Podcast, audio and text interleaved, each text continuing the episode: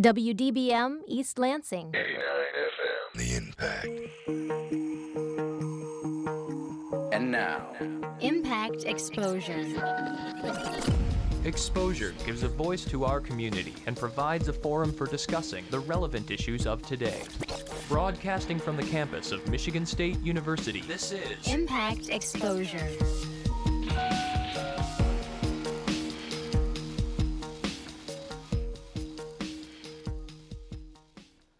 Hello and welcome. I'm your host Quinn Hoffman, and this is Exposure on the Impact 89 FM. Tonight on the show, we have reporter Daniel Razel to talk about record stores. After that, we have Mark Weinstein with us to talk about net neutrality and online security. To wrap it all up, we go to reporter Audrey Matus. She tackles Yik Yak and finds a greater issue within. But right now, we sit down with Zoe Jackson and Jenny Opie to talk about the consent campaign going around campus. You're listening to Exposure on the Impact 89 FM.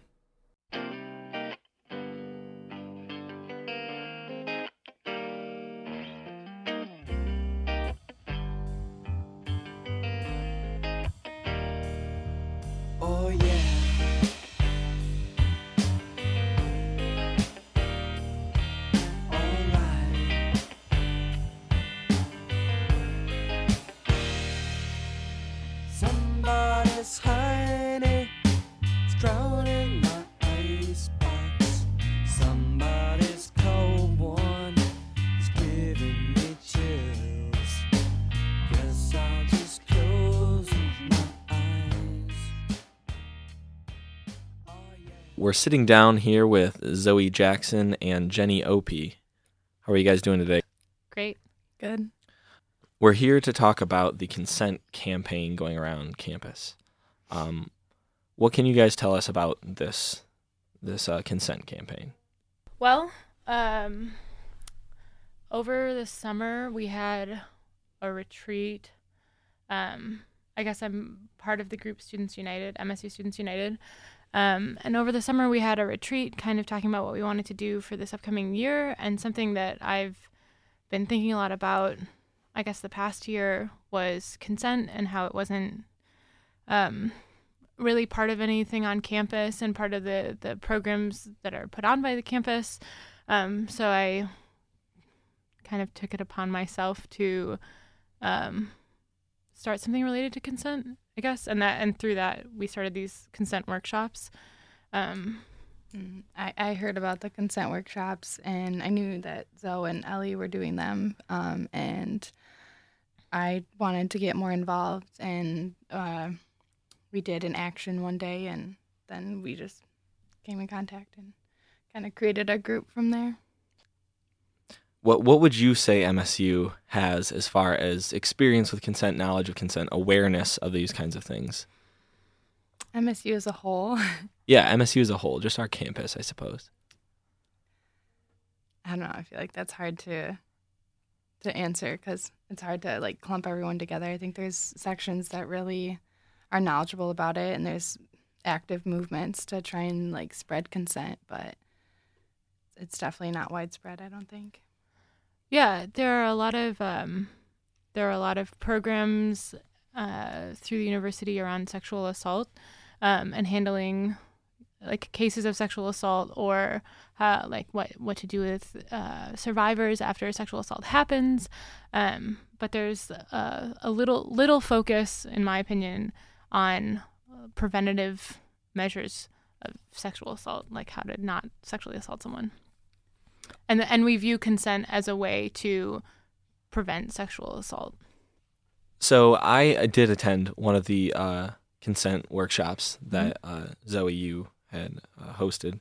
Yeah, and I and I, I learned a lot there. Um, I thought a lot of it wasn't knowledge that is all that prevalent around um, campus, um, especially when it comes to how f- how far you can take consent, because it it relates to more than just uh, you know sex, right? Mhm.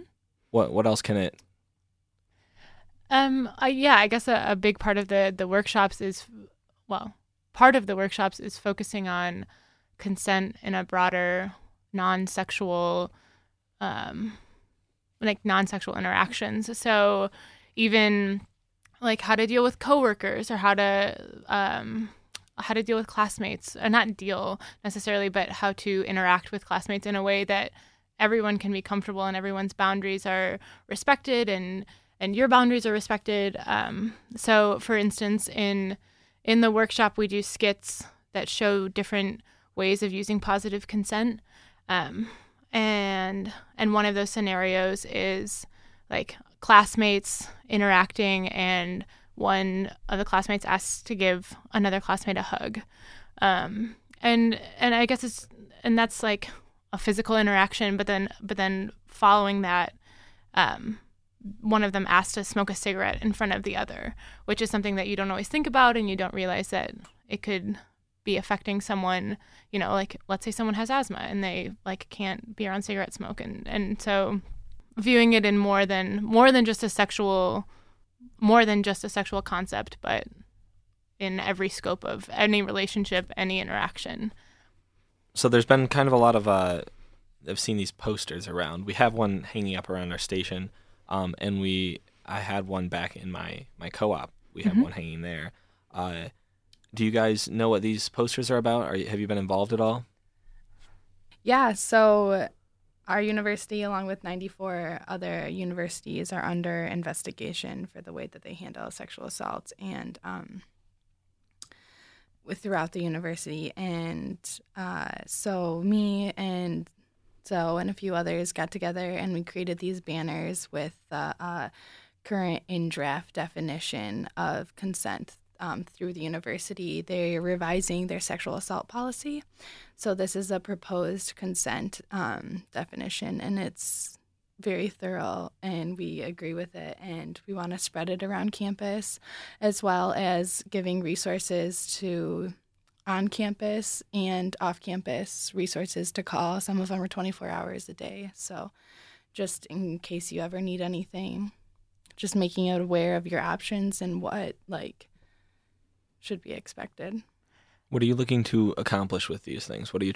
What message are you trying to send? Well, one message would I believe is just like spreading consent and knowing what it truly is, because in a lot of cases, um, that do people who do report sexual assault, a lot of times why things don't go, don't follow through with the um, legal system, I guess, is because there's this um, there's said that there's no clear definition of consent, and so the more legal things can't like follow through. So we're just trying to spread that as well as like information on resources for people. And then um like I, I really like like this is more like that's more focused on sexual consent I feel, but I also really want to push for more cons- consenting culture just in general. Like what Zoe was saying about those uh, work, consent workshops something that I really took from that was like the asking to smoke a cigarette in front of someone. Like I really respect that, and consent can go in so many other ways than just sexual. Yeah. Um, the main the main kind of focus though, you guys said earlier, is kind of the sexual aspect because of how MSU's been handling some um, cases and generally around the country how it's been handled. Um, what what kind of uh, resources do you have you guys, especially on this banner? What kind of resources? What kind of numbers did you put on it? Um, well, there's several established resources on campus, um, and some of those include um, SACI, which is the Sexual Assault Crisis Intervention Program. They have a 24-hour hotline that they facilitate. Um, so we have that number on it, and and they have also really great um, uh, resources there through that program, um, and have counseling available. And then the MSU Counseling Center. Um, and the, that's on campus. And then there's a few other ones off campus. The listening ear, um, the Eve, uh, the police. We have the police phone number, and just trying to show people that there's many options. I guess. Yeah, there's also um, through Sparrow Hospital. There's I can't remember the name of the program, but there's a program that's specifically related to sexual assault um, and like rape kits, and also uh, like crisis intervention. I believe they. I might have this wrong, but I believe they do work with SARV, maybe a little. I don't know. Never mind. I don't know. um, so we mentioned uh, that there were some things that uh, consenting culture that can be accomplished outside of just sexual consent, but um, other kinds of consent. Um, it takes kind of two people in every relationship, right? Mhm. Um, so where do we draw the line of when you need to ask consent to do something around somebody or say something around somebody, um, and when it becomes the other party's responsibility to speak up about it? That's a good question. Um, That is a good question. yeah, that's something that we try and address in the workshop.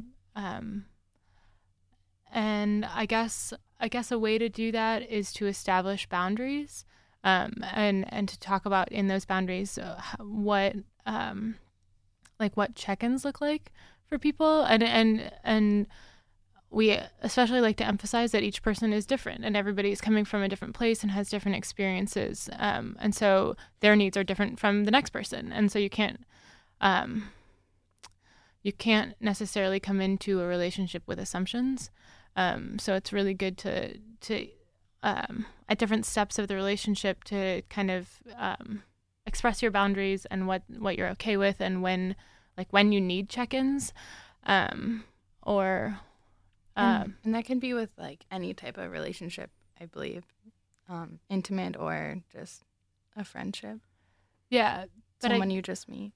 yeah i guess specifically to that question um yeah i guess i guess making space for that to happen um in in your relationship. And i think that's something that isn't often talked about now or like in in programs that are established as like how to have healthy relationships or how to how to t- have these kinds of conversations. And i think it's like pretty scary for people if they've never done it before. And even if you have done it before it's not necessarily easy.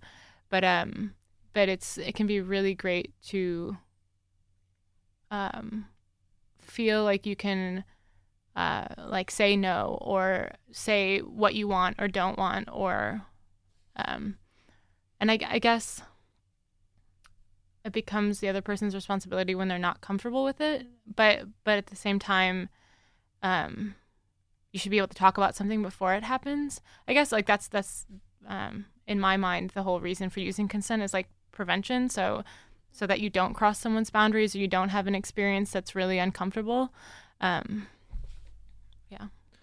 Um, have you? I was told earlier today about a uh, a documentary I think called every two minutes Every- every, oh maybe that's it The Uh, one that every was two minutes made like on campus. yeah yeah yeah Yeah.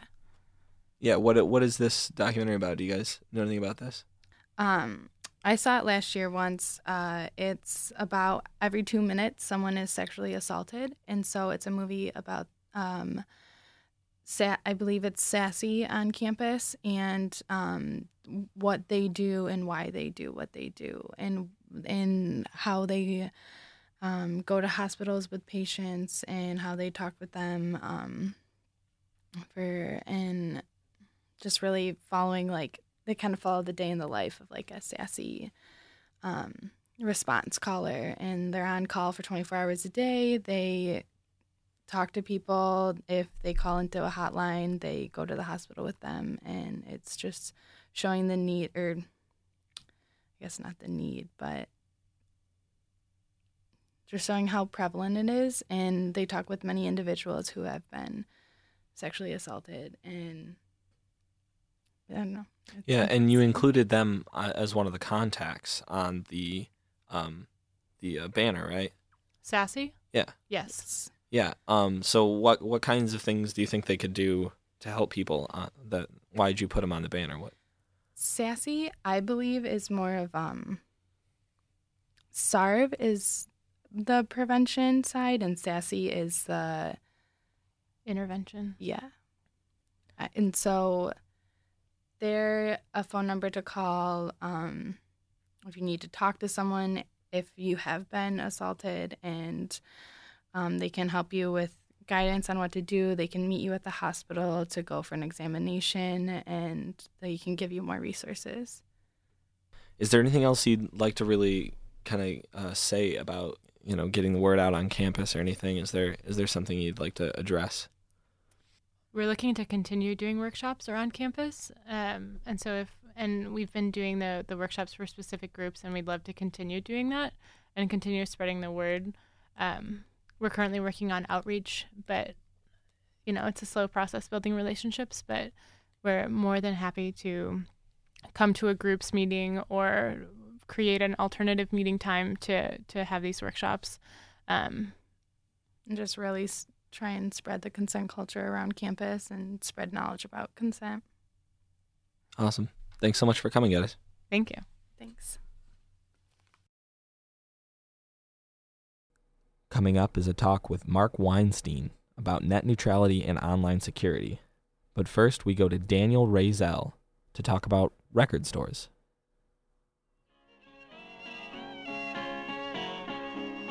My first memory of Record Store Day brings me back to a cold Chicago day in April 2012. I was there for a school field trip, and we were given a short amount of time to shop around the city. My goal? Find a local store that's participating in Record Store Day. At the time, I had just started collecting and listening to vinyl records, so the concept of an annual event dedicated to them was completely new to me.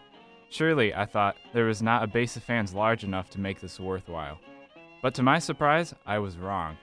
After walking 45 minutes, I found a line going out the door at one of Reckless Records locations in Chicago.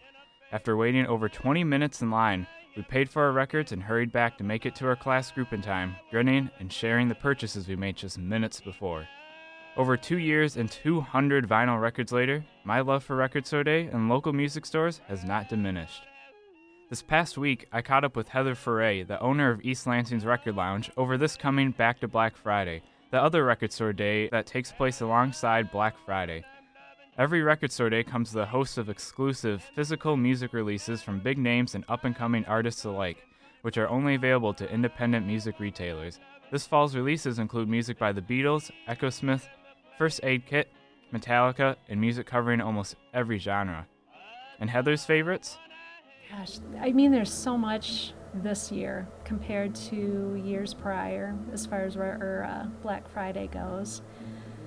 The Big Lebowski looks pretty cool. Um, there's a couple other ones. Uh, I mean, it's the same kind of bands. You know, Flaming Lips always put something Mhm. out. Um, there's a bunch of Christmas ones coming out this year, but uh, I think that Big Lebowski is one that I kind of want to to get for my own. The Record Lounge will be opening at 10 a.m. on November 28th and is one of the many record stores across the nation that will be celebrating this year's Back to Black Friday. Independent stores, I mean, they're all about the, you know, customer service. You know, we're here to, to serve you guys. Um, I always do what I can to um, get what people want. I'll special order things. Um, you get that one on one contact uh, where you wouldn't online. I know a lot of people would rather just sit at home and, you know, surf the web for good deals, but um, I always like to support the local businesses and the independents. Ever since I started making regular visits at the record store in my hometown, I fell in love with the idea of shopping for music locally. Being able to create an experience out of buying music and to physically hold my music after spending time flipping through crates after crates of albums and carefully selecting my favorites was a gratifying experience. I think people want that something tangible, something to hold on to, look at, something to actually have in their possession rather than just a download on their iPhone or their, you know, their regular telephone or what have you. Um, a lot of people start collecting, um, and it sounds a lot better, a hell of a lot better Mhm. than a download. Um, a download or a CD uh, is so compressed down that you just don't get the full everything, the full sound that you do in the, the record. During Heather's interview, we stopped to discuss what she was currently spinning. It's the Thievery Corporation. They just reissued all of their vinyl. Um, this one is The Cosmic Game. This one just came out a week ago. Mm-hmm. Really good stuff. And her enthusiasm for the vinyl brought me back to those memories that I made on that cold Chicago day, discovering a community I would quickly grow to love. Information on Back to Black Friday and the Record Lounge can be found at impact89fm.org and recordstoreday.com. For Impact News, I'm Rizal. Sad to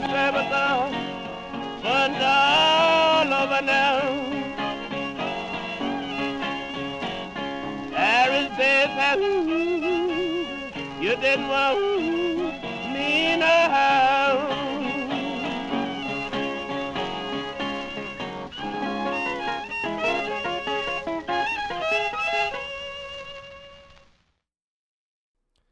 Net neutrality is a big topic for some people, but a lot of people are still in the dark about the meaning.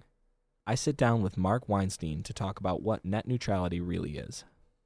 Right now, we are joined by Mark Weinstein. Um, he is an internet expert and expert of online privacy and security. Uh, Mark, how are you today? I'm great, Quinn. So the the question I'm gonna have right now is everybody. I've, you've kind of been hearing this around. Uh, it's kind of a big topic, but there's still a lot of people who don't really know what it means. Can you give us a breakdown of what net neutrality means?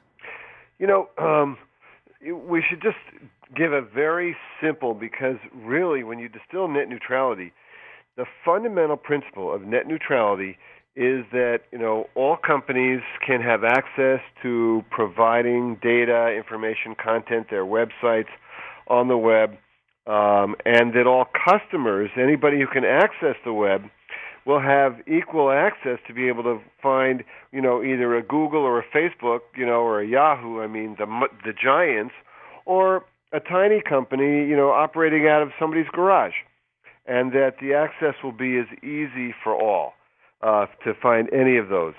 And uh, the whole argument about net neutrality is really about whether um, the internet uh, is um, something that's really just sort of a capitalist enterprise, um, or whether it's a public utility that, that should be regulated for equal access.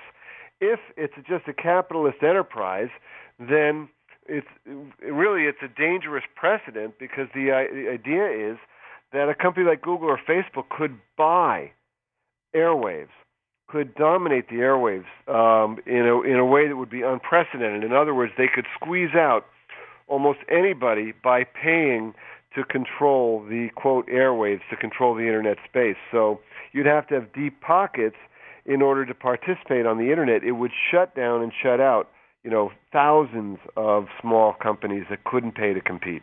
And this would be under the system of net neutrality.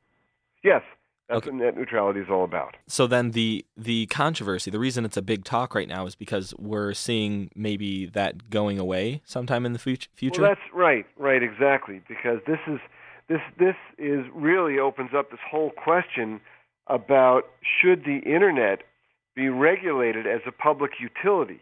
Now the answer is yes, absolutely. As a public utility, then we can all get access to it, and we can all get access to the companies that we want.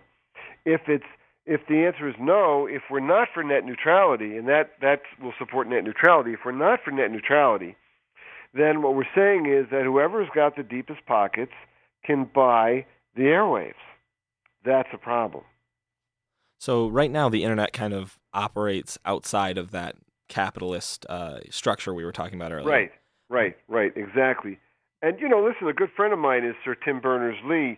He's also an advisor to my company and to me. Um, and uh, you know, so Tim's the founder of the World Wide Web. For uh, you know, for our listeners, there really is a person who invented the World Wide Web. His name is Sir Tim Berners Lee. Um, he's a scientist. So the the web is 25 years old, um, and you know, net neutrality is a really critical piece of the existence of the web. All right. Um. So then, this kind of growing uh uh talk of net neutrality being done away with. What is what is uh what is striking up this conversation? Who's who's well, talking there's a lot this? of a lot of companies that would like to to pay, you know, to push uh, greater access. So you know, the whole idea about net neutrality is that it it levels the playing field. You know, in capitalism, companies don't like the playing field level. You know, Google wants to dominate the world. I mean, we all know that. It's obvious. Facebook wants to dominate the open communication of the world. Google wants to dominate all the information that you're looking for, gathering, you know, email, everything. they don't want to make room for competition. That's not their uh, modus operandi. So um, there's a lot of pressure, and we live in a capitalist system, and money influences politics. So there's a lot of pressure to undermine net neutrality. This is why President Obama has come out and taken, you know, rather heroically, uh, a strong stand on net neutrality. So um, net neutrality is complicated by this thing called ICANN also, so it gets a little more complicated. Uh, and I wrote an article in the Huffington Post about this because you know it's it's this whole issue of you know what if we get net neutrality, but then we um, we start having many uh, you know uh, worldwide webs in every country, so that the countries then can decide you know what uh, you know who who pays for the airwaves. So we want net neutrality around the world. Also, this is also very important. So, all right. Um, if if we did see the end of net neutrality, what what would that look like? How how would that affect um my daily internet surfing? What what would be different about it? Yeah, that's a great question. If we saw the end of net neutrality, then really companies like Google and Facebook could take over the internet Google, Facebook, Netflix. Interestingly enough, Netflix is a company that says we want net neutrality. Google and Facebook uh, don't want net neutrality. But what we would see is the end of your ability to start a company in your garage and get any access because you'd have to raise tens of millions of dollars in order to buy your way into the system in order to get web, you know, airwaves so that you could broadcast so that people could find you. So, you know, the, the prospective end to net neutrality is something we all need to take very seriously, and we all need to support net neutrality in a very strong way. And again, it's nice to see the president take a stand on something and taking a stand on something like net neutrality, which is so important because he wavered for a while about this. And I wrote about that a while back on HuffPost. And now he said, net neutrality is really important, and it is really important. It's important for competition, it's important for entrepreneurship, it's important for freedom of speech, it's important on every facet that you could imagine. All right, some people would would say right now that Facebook and Google and these companies already do kind of own the internet. Obviously, it's not in the same exact way as you're talking, but they have a huge, huge impact. You know, almost everybody uses those websites. Um, if net neutrality were to see this end, obviously you couldn't, you know, start up your own business out of your garage and things like that. But you know, is there is there going to be something else that would change with these, you know, really large companies uh, being able to buy their way into the internet? Well, listen, you don't have to use Facebook today. You have all these choices. You choose whether you use Facebook, MeWe, you know, uh, Yahoo, you choose whose mail service you use. You choose where you get your news. Imagine no net neutrality. Imagine that CNN or Fox or some uh, other wealthy deep pocket news outlet then buys access to dominate the airwaves. Um, you know, this is serious. Today, Facebook actually tracks us at 1,205 of the top 2,510 websites in the United States. That's a fact that was published by the Wall Street Journal, by Elizabeth Dwoskin of the Wall Street Journal. So you're right. You know, the sort of long arm of these big companies is really pervasive. But do we want it to totally take over? No way. You know, the how do we change? How does like Tesla come into existence, for example? Let's look at the automobile industry. There's this revolutionary company called Tesla. All they do are build 100% pure electric cars that can go 300 miles on a charge. Now, if there was, you know, no room, no bandwidth for Tesla to exist, um, then they couldn't, you know, we could never have a revolution in the automobile industry. So, you know, capitalism and democracy are really founded on the principles that, you know, things change and that consumer tastes change and that we can evolve and move with it instead of being static. Capitalism and cap is a very dynamic economic institution. net neutrality would, uh, you know, really sort of shoehorn that right into a box. Do you think that net neutrality in capitalism, because because capitalism is something that a lot of Americans really really cherish, and they they think it is the basis for uh, you know all of our society. Do you think net neutrality and capitalism can go hand in hand and work together, or do you think we need to move one way or the other? No, net neutrality uh, really is capitalism in its purest economic sense, if you think about it, because net neutrality allows all companies to compete evenly across the playing field of the net, and then it allows the people to choose the companies that they like best, and those are the companies that will succeed the most. So, but you know, you'll always be able to have access to all the players on the playing field. That's capitalism. All right, another one of your uh, your big expertises is online privacy and online security. Um, how how could we maybe see this change if net neutrality were to be done away with? Is security or privacy is that going to be at all some kind of struggle? Well, that, you know, uh, Quinn, that's really an interesting question because when you look at the concentration of power already in the hands of a company like Google, um, and then you look at the if net neutrality were to go away, um, and you look at the power that Google already has, and then their power to dominate. You know, Google already dominates information. Uh, I recently wrote uh, an article in Huffington Post about this, and I've been interviewed extensively about this across the United States. Consider this already. Google already knows what you're doing online, what you're doing at home, uh, because of Nest you know, what you're doing outside your home, you know, Android and Google satellites, what you're working on with Google Documents, who you're talking to, you know, your Android, Gmail, Google Plus, what you're listening to with Google Play, what you're watching with YouTube, um, you know, et cetera, where you're going with Google Maps, you know, when you're going to go with Google Calendar, um, what you're looking for, you know, and how to manipulate your reality with Magic Leap. Google already has such dominance. And then can you imagine you know, no net neutrality, where a company like Google, as massive as they are, now controls the airwaves. So, I mean, this is really um, not the vision of Tim Berners Lee. It's not the vision of what the World Wide Web was created for. Um, it was ne- it was created so that we could all connect and communicate, not so that corporate America, and particular the deepest pockets of corporate America, could dominate and dictate what you can do and what you can listen to and what you can use. So you you are the the the founder of a, a social media website, is that right? That's right. It's called MeWe, M E W E. And the goal of this website was to uh, kind of give give some more privacy back to its users.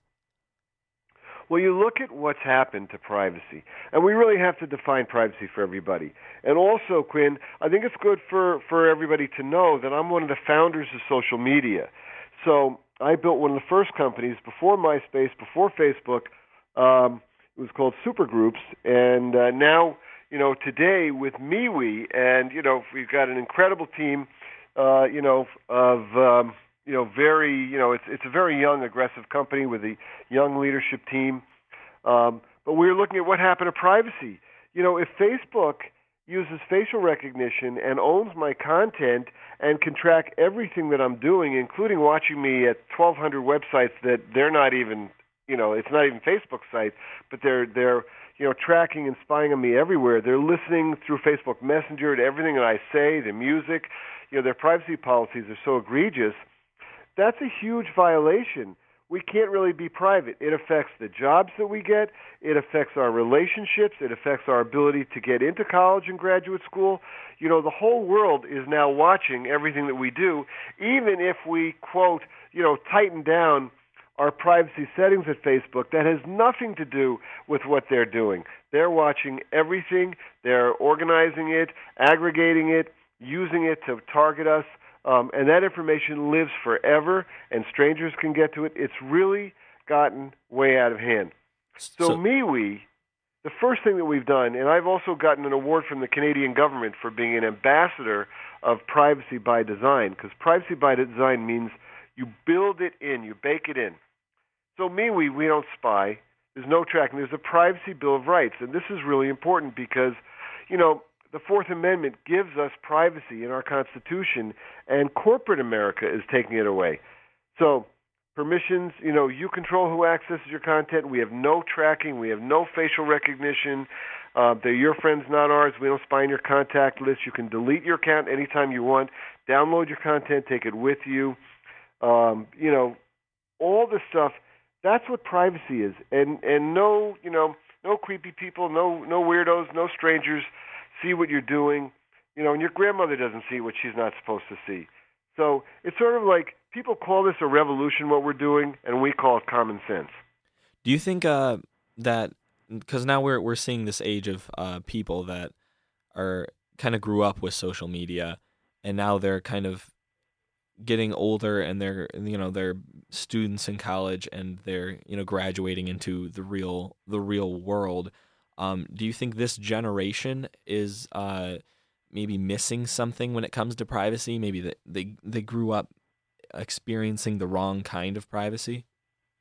Um, you know, I think everybody, it, you know, this generation. Let's call them right now. Let's say 17 to 25.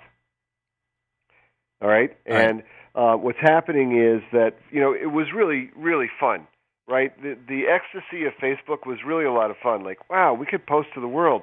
Well, you know, we can just connect with our friends everywhere. wow, everybody can see what we're doing. Um, but then, wait a minute. But you know, our parents are there, and and wait, mom can see what I'm doing. You know, that's not cool. And my grandmother can see it, and then you know, I ruin a relationship, and then. You know, we all have friends who didn't get into the college they wanted to get into because of something they did in social media, or they didn't get a job that they wanted to do, uh, they wanted that they applied for because of their social media, the legacy of social media. Um, and now we have friends who are getting a little bit older. They're 25, 26, some in the workplace, and we're hearing about you know them getting in trouble because of what they do on social media. So I think there's a real wake up call, and this is where you know um, people really you know ran over to Snapchat, and then Snapchat became like the the next big thing. Only, you know, Snapchat lied to us because, you know, they're founded, these companies are founded by like Facebook cronies. And so, you know, they didn't really mean their privacy. The, the federal government just fined them. Snapchat got fined, you know, a big amount for lying about privacy. Their pictures don't disappear. And they're still stuck on whoever phone I sent those, you know, if I was sexting somebody or just sharing, you know, something that, you know, party I was at or some, you know, sensitive information I mean, that data is still there. It's not only on Snapchat servers, it's on the phones that I sent it to. So, you know, I think we're just getting tired of being lied to uh, by companies like Path and Snapchat and Facebook that pretends to have privacy when they don't. And I think, you know, you're looking at these these statistics. You know, two years ago, if you asked a 20 year old uh, if they were worried about privacy, a room of 120 year olds, you might have gotten two people to raise their arm. Today, you'll get 30 to 40 of people, you know, to raise their arm if you poll. And you know, recent studies show the Pew Pew uh, just came out with studies. 91% of Americans are worried about privacy across generations. Uh, the Harris Interactive poll that came out in uh, July that said 99% of us are worried about it. So, how do you think this is going to affect this generation of 17 to 25 year olds. How, how do you think this has affected them now, and how do you think it'll affect them in the future? Well, it's really it's it's really curious because you know five years ago, you know, it was their parents saying you should worry about privacy. Then their parents became the late adopters of Facebook, right? And so now the parents are all over Facebook, which became kind of strange in and of itself. And now it's the kids saying, "Oh my God, wait a minute! This is this this public." you know, persona doesn't work. Um, so what we're seeing is, you know, we've already seen this. You know, the millions of pe- of uh, young people going over to uh, Snapchat, and then that didn't work. Millions of young people going over to WhatsApp, particularly in Asia, for you know what was supposed to be what you know encrypted texting, but of course Facebook bought WhatsApp, and their encryption is is loosey goosey. It's not really it's it's terrible encryption actually. So I, what I think we're seeing is that you know um, this hunger for the 17 to 25 year old crowd to want the real thing. You know, listen, we want to share pictures, right? We want to share the party we were at last night, the frat parties. You know, we want to share uh, the fun that we're having, doing something that's a little, you know, it's it's out there a little bit. We want to share that stuff, and we don't want everybody to know about it. Um, and so we've got to find places that are real. And this is why Tim Berners-Lee, the founder of the web, you know, was one of my advisors. This is why, you know, in addition to all my media appearances, I moved back to Silicon Valley and said, we're going to build a new company that gives privacy back to people because I love technology.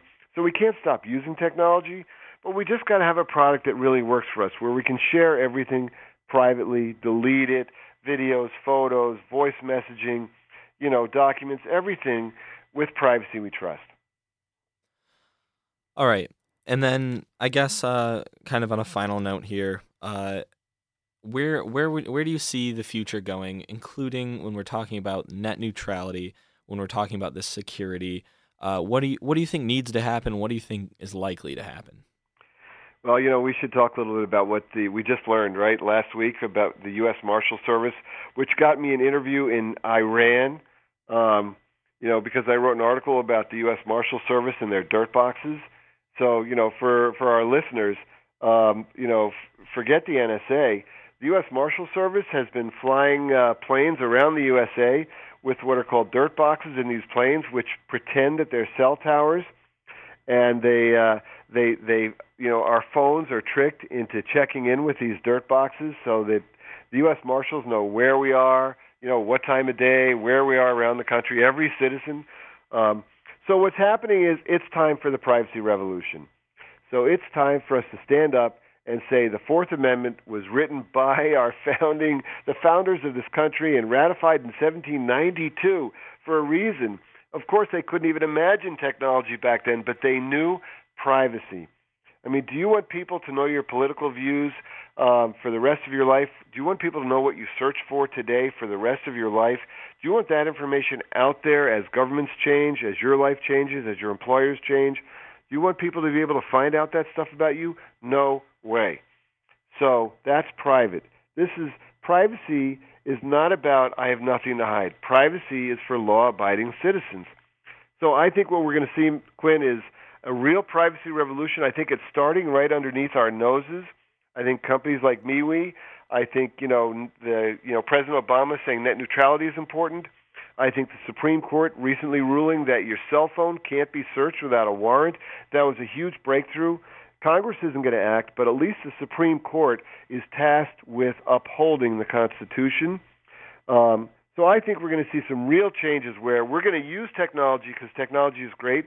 Uh, Europe, you didn't. I don't know if you saw this, and I have an article coming out on this later today. Uh, in Brussels on Friday, it was announced that Europe is considering taking a major legal action against Google to break them up because they own too much data. So this is the beginning, man. The privacy revolution is real. We want to share, but we don't want Big Brother to know, and Big Brother is today Facebook, Google. We don't want companies to know what we're doing, and we don't want the NSA to know what we're doing. We're law abiding, democracy citizens. We want our privacy. All right. Thanks so much for joining me today, Mark. Thanks, Quinn. My pleasure to be here.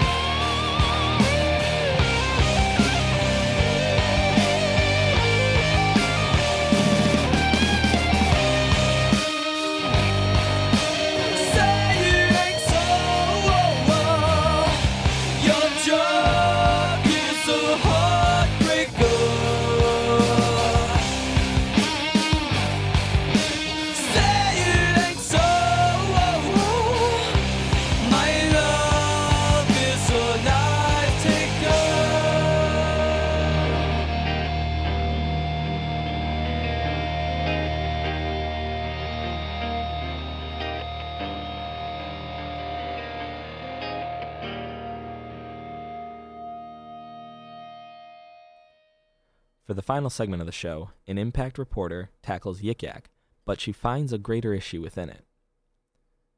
Now we go to Audrey Matus.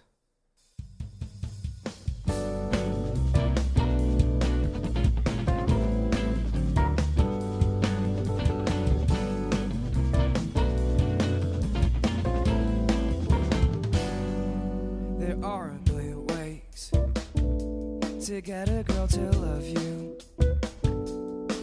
There are a million more to fall straight on your face.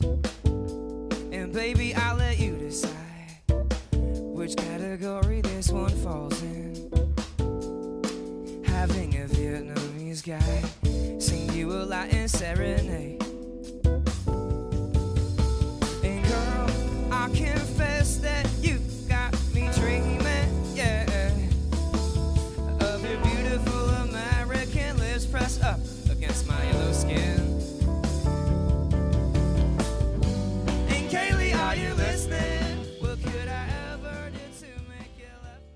Since raising more than $10 million and 240,000 users since its release last November, Yik Yak has caused headaches on college campuses throughout America, including Michigan State.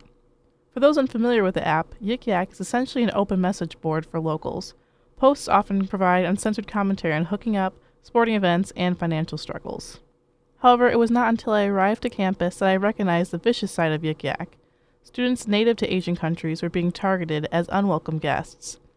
On September 5th, I screenshotted 10 anti Asian posts. Jasmine Vang, a senior at MSU majoring in Human Development Family Studies, showed me a couple posts that she had also seen. Damn Asians, we can't understand you. I'll be honest, I hate Asians. That was on the 10th. Um, I can't wait for all the new Asians to get a little taste of driving, driving during the winter, car accidents for days. The Asian hate, as Jasmine often called it, bled over into the next day, September 11th, with the post. Here, here's another one. It says, We should have a purge on campus, but instead of everybody killing everybody, let's just kill Asian. I didn't think about it as like a platform for like people to write racial comments, you know, like Mhm. racial slurs and stuff. Um, but that's what it's turning into. Jasmine was born and raised on the east side of Detroit.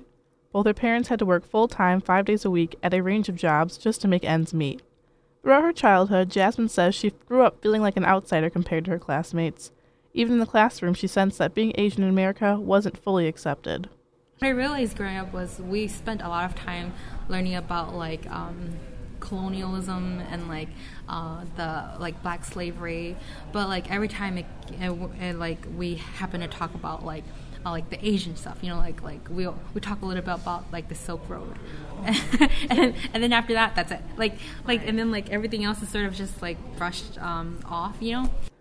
When she was 14, she discovered her outlet in a youth program called DAY, which stood for the Detroit Asian Youth Program. and it was a nonprofit, um, like social justice activist kind of group. So we talked about like, um, you know, like basically a bunch of issues, and we talked about like how can we embrace our identity as Detroiters and Asians. Um, through that program, it sort of like empowered me to sort of accept who I am as an Asian and be proud of Detroit. Since coming to Michigan State, Jasmine has flourished in MSU's cultural melting pot, and the sense of not belonging had not visited her until she discovered Yik Yak. I like I didn't realize that like there was so much hate for Asian students at MSU. Like like to me, like like I I've gone to school at MSU for 4 years and I never felt like that anybody hated me until like I read these like messages. To me, like all these seem as if like um, every single Asian on campus is international. Mhm. I was born in the United States, you know, Mhm. like so I was like I'm Asian American, so like sometimes I'm like, well, this doesn't apply to me, but then, but then like I saw this um one post. She scrolled through her phone to locate the yak. Let's see, yeah, people think um that everyone only hates the Asian international students, but the truth is, Asian American students are just as bad. The anonymous nature of Yik Yak opens the door for unfiltered thoughts, which unfortunately brings out prejudice and ignorance that people often edit out before speaking.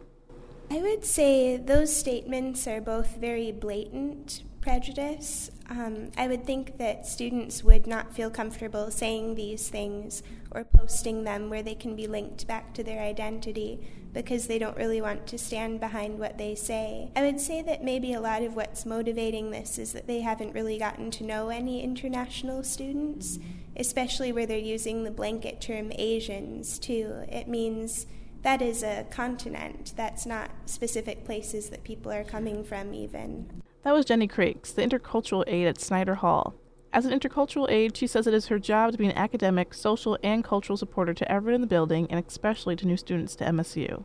The office of President Simon echoed a similar response. Although the president declined an interview, Associate VP for Communications, Kent Cassella, issued a statement that read Recognizing and confronting bigoted and hateful speech wherever it is found is part of what being a Spartan is all about. Unfortunately, due to the anonymous nature of Yik Yak, we simply do not know if any of the posts you reference were made by MSU students or not. Yes, the cloak of anonymity can lead to fraud, but to Jasmine, who uses the app, the belief that these yaks are from fellow colleagues is very real.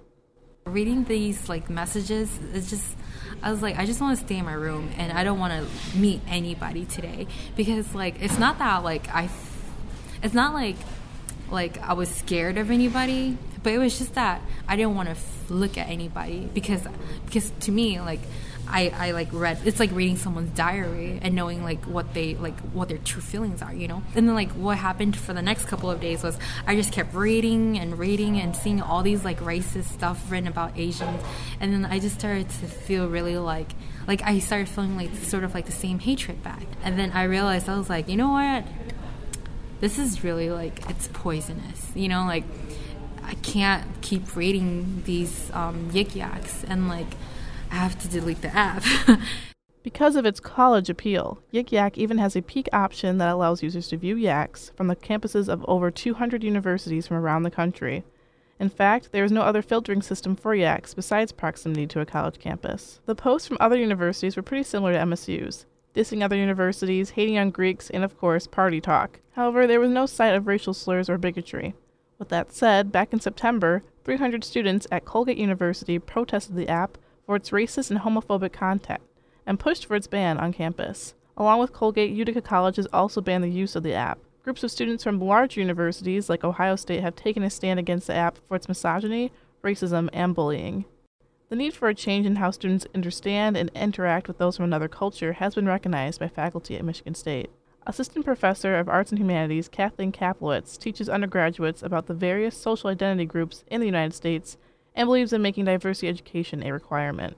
I, I actually would wholeheartedly support um, uh, an undergraduate requirement that students participate in some sort of diversity class. I know at other mm-hmm. campuses um, there are requirements for undergraduates to have two credits in a class, and there's long lists of classes that would fit that requirement. But I think that as we enter, you know, what, what everybody knows is a global world, mm-hmm. the, um, facilitating the opportunity for our students to really get uh, practice in communicating across cultures, across languages, across any kind of difference that we have on campus is a skill that will be useful no matter what they go into. Jenny, the intercultural aide, believes that though most students on campus are accepting of those of other cultures, they do not necessarily make the effort to interact with people different from them. I feel like they're less they're not likely to be outwardly offensive or prejudicial, but they're pretty likely to kind of stick to people who look and speak like them. Um, I feel like, especially on the part of white students who are the majority here still, there's a hesitancy to reach out to people who are different. I thought of this last line after I asked Jasmine what she culturally identified as. Um, so like I don't know. This is like I don't know. People ask. Oh, well, I'm. I just consider myself Asian American. Asian American. Yeah. Her hesitancy to explain her race reminded me of when my best friend from high school would use a different name just to order a drink from Starbucks, or when she allowed a substitute teacher to butcher her name just to avoid the hassle of giving a lesson on how to properly pronounce her traditional Vietnamese name. The thought that these definitive characteristics would be too much of a burden for someone outside of their culture to learn is a serious issue that remains for many minority people. When I asked Jasmine to explain the Asian Pacific American Student Organization, or APASO, she gave a clearer understanding of her ethnic background. So this is how I explain it. APASO's like our mother, okay. and all of the ten affiliates we're like siblings. Um, so um, I'm also the president of HASA, so it stands for the Hmong American Student Association. So my ethnic background, I'm Hmong. A lot of people don't know what that is. Um, we talk a lot about like our culture. It's just like an organization to celebrate, like you know, like the Hmong culture and sort of like tell people like this is who we are and this is what we do. On November 3rd, in the Vincent Chin Memorial Room at Holden Hall, HASA co hosted the event Cultural Link with another student organization, SACI, which supports Asian scientists and engineers on campus. The room was full of faces representing various ethnicities, all with desire to hear about cultures other than their own. After refreshments and icebreakers, the students separated into six discussion circles. The majority of those in attendance identified as Asian American and grew up in predominantly white areas.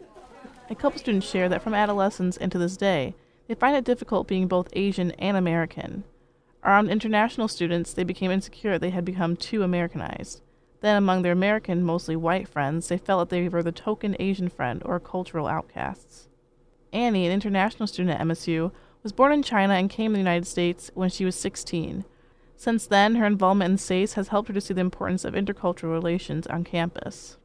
Um, I think in any communities, in of course, like the minorities who are having different stigmas or having some discrimination against, there's always needed to be explained or they always need to, um, space to share the knowledge why people do things like that because sometimes it just really just misunderstanding or sometimes it just pure um, discrimination or um, prejudice that from the movies or from the TV shows people see. So definitely is something is important to have our own voice and to share what do you think. Because sometimes maybe people see it like oh because you're asian you advocate for it. But at the same time if you have someone else that didn't understand that you're having a conversation with them they become understanding.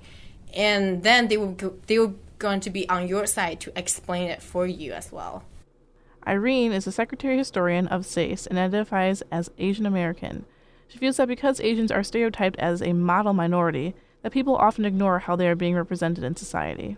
Asian Americans are not some homogenized group, and we, you know, every single minority goes through that. We all go through, we should not be stereotyped, we should not be homogenized. But when we turn around and we say, you do not have the right to say anything because you supposedly in the stats have a good representation for your minority, you are cutting out an entire, like, subset of people who don't, mm-hmm. and an entire subset of people within the Asian, like, population that maybe might not be as well off. And um, that was something that we definitely talked about because when you do that to a minority group, when you take certain traits and you put them on a minority group, and even if they are positive traits, mm-hmm. ultimately that is a negative outcome because you are homogenizing your group and, and everything within that. And, you know, I asked Jasmine earlier if she felt that joking and being prejudiced toward the Asian population was becoming normalized in society and Asians, you know, we're we're not like new to America. No, we've been around for a long, long time, but it's just that we've always been known as the type of people who are like quiet and passive, and we don't really stand up for ourselves. I feel like with like the new age Asian Americans, such as myself, mm-hmm. you know, like um, we're we're you know, because like, a lot of us like we still come from like uh, first, second generation families, and our parents are so like traditional, and then like we're sort of like taught to keep our mouth shut. Mm-hmm. But like growing up in America, that's like I'm realizing that you know like it's not okay when like people like uh, make fun of you and like say racist stuff and expect you to be okay with it. I feel like um, Asian Americans, especially now, are learning to like fight against it.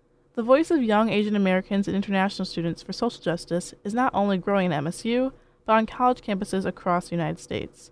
And it's about time. Asians first migrated to the U.S. in the 18th century and later were brought over as slaves due to a shortage in Africa. Recognizing the rooted connection between America and Asia is a centric piece in understanding the country's culture, and is frankly long overdue. For Impact News, I'm Audrey Matus.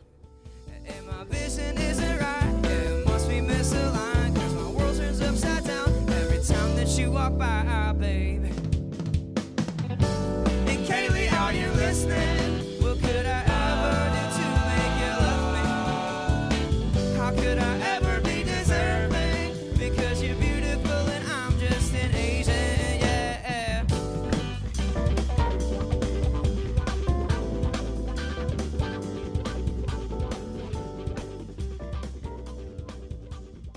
That's all we have for tonight. A special thanks to our general manager, Ed Glazer, and our station manager, Gabriella Saldivia. I've been your host, Quinn Hoffman, and this has been Exposure on the Impact 89 FM. Broadcasting from the campus of Michigan State University, you've been listening to Impact Exposure. 89 FM.